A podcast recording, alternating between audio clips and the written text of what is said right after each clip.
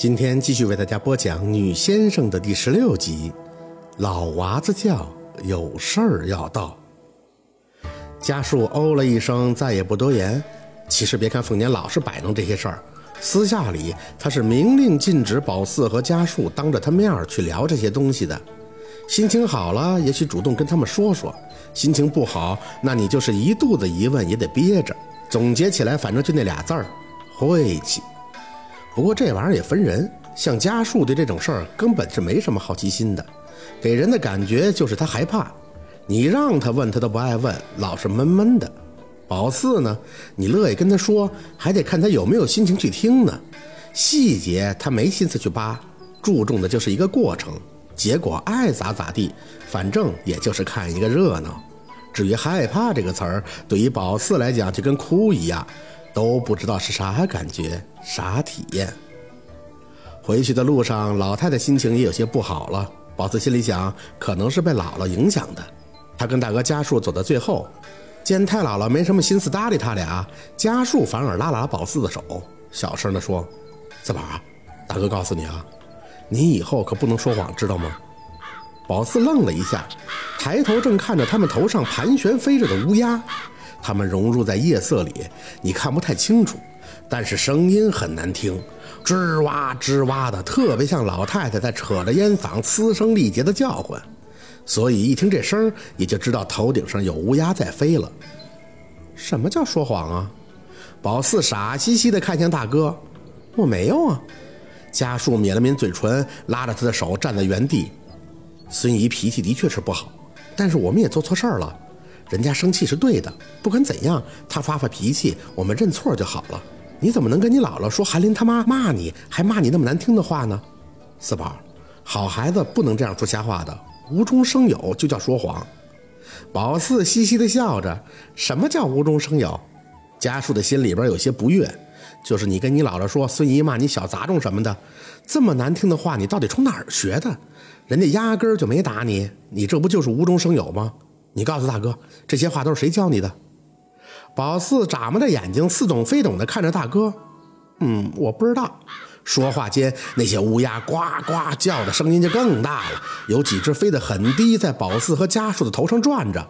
宝四嘿嘿地伸手指去，老娃子，大哥，你看是老娃子。四宝，哥得跟你说话呢。你要上学了，得做个听话懂事的好孩子，不然奶奶会伤心的。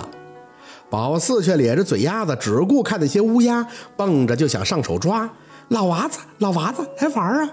四宝家树用力地挥舞了一下胳膊，抓起了一块石头，就向头上飞着的乌鸦打过去。滚开！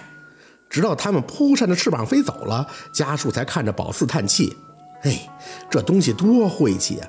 被粘上容易撞邪的。你不怕鬼啊？”小宝四有些惋惜的样子看着夜空：“我还想跟他们玩呢。”说着，他努努嘴看向大哥：“哎，鬼是啥呀？”鬼。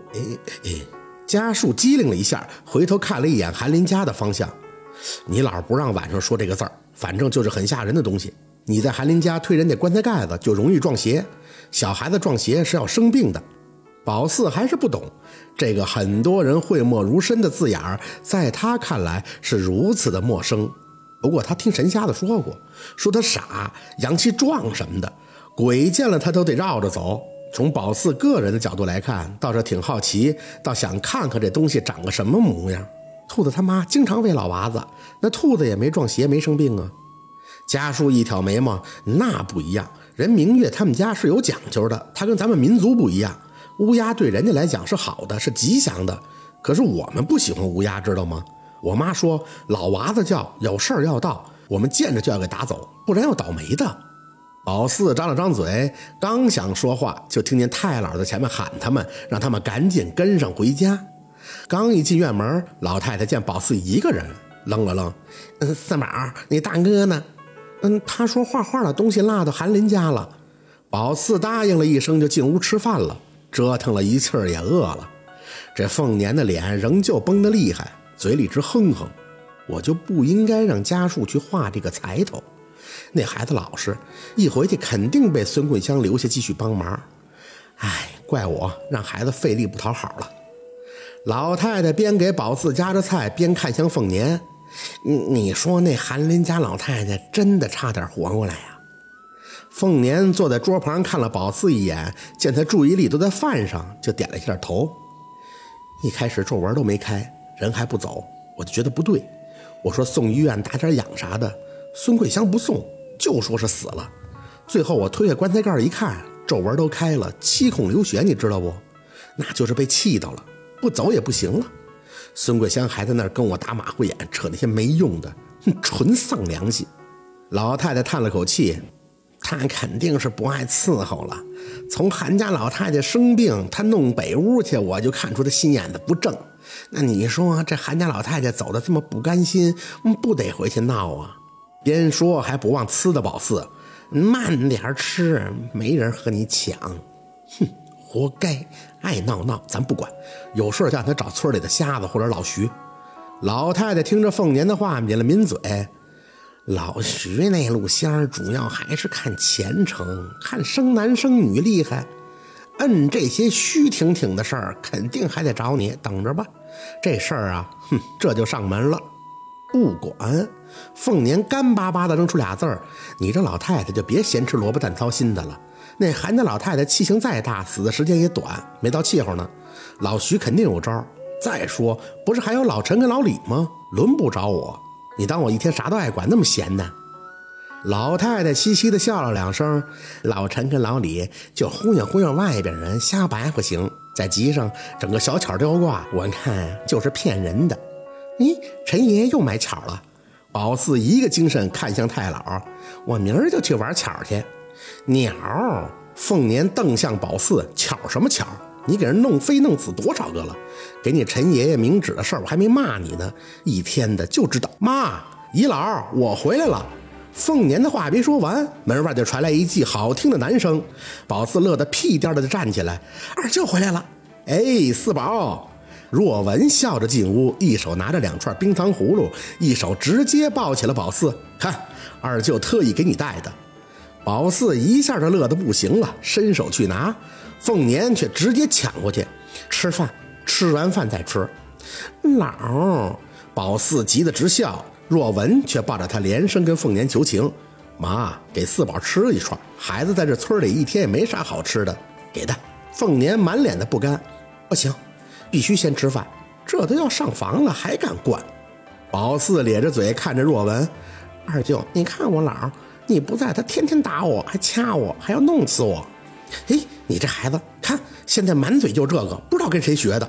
凤年回手就要抡鸡毛掸子，我还是揍轻了。若文抱着宝四几步闪挪到屋外。好了妈，他小孩子懂什么？四宝，走，二舅带你骑大马。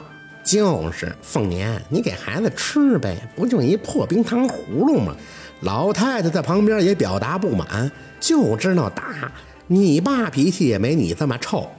小宝四被二舅抱到院子里，就见若文把手往他的嘎肢窝一撑，直接把宝四放在了肩膀上。嘿，看我家四宝长高喽，长高喽！宝四笑得不停。